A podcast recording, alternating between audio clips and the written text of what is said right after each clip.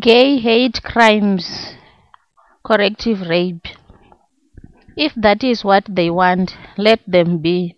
You can't choose or force someone to be what they are not. Even if you force it on them, it won't work because they don't have any feelings on the opposite sex. They have feelings on that of the same sex with them. Beatings of gay and lesbians must stop. They are cases of corrective rape. Some parents even refuse responsibility of their sons because they are gay. Everyone must have the right sex partner they want. Some might say, What about children? Maybe they don't want them, or even if they want, they can adopt. Stop calling them names and let them be free where they stay, and the community also must accept them.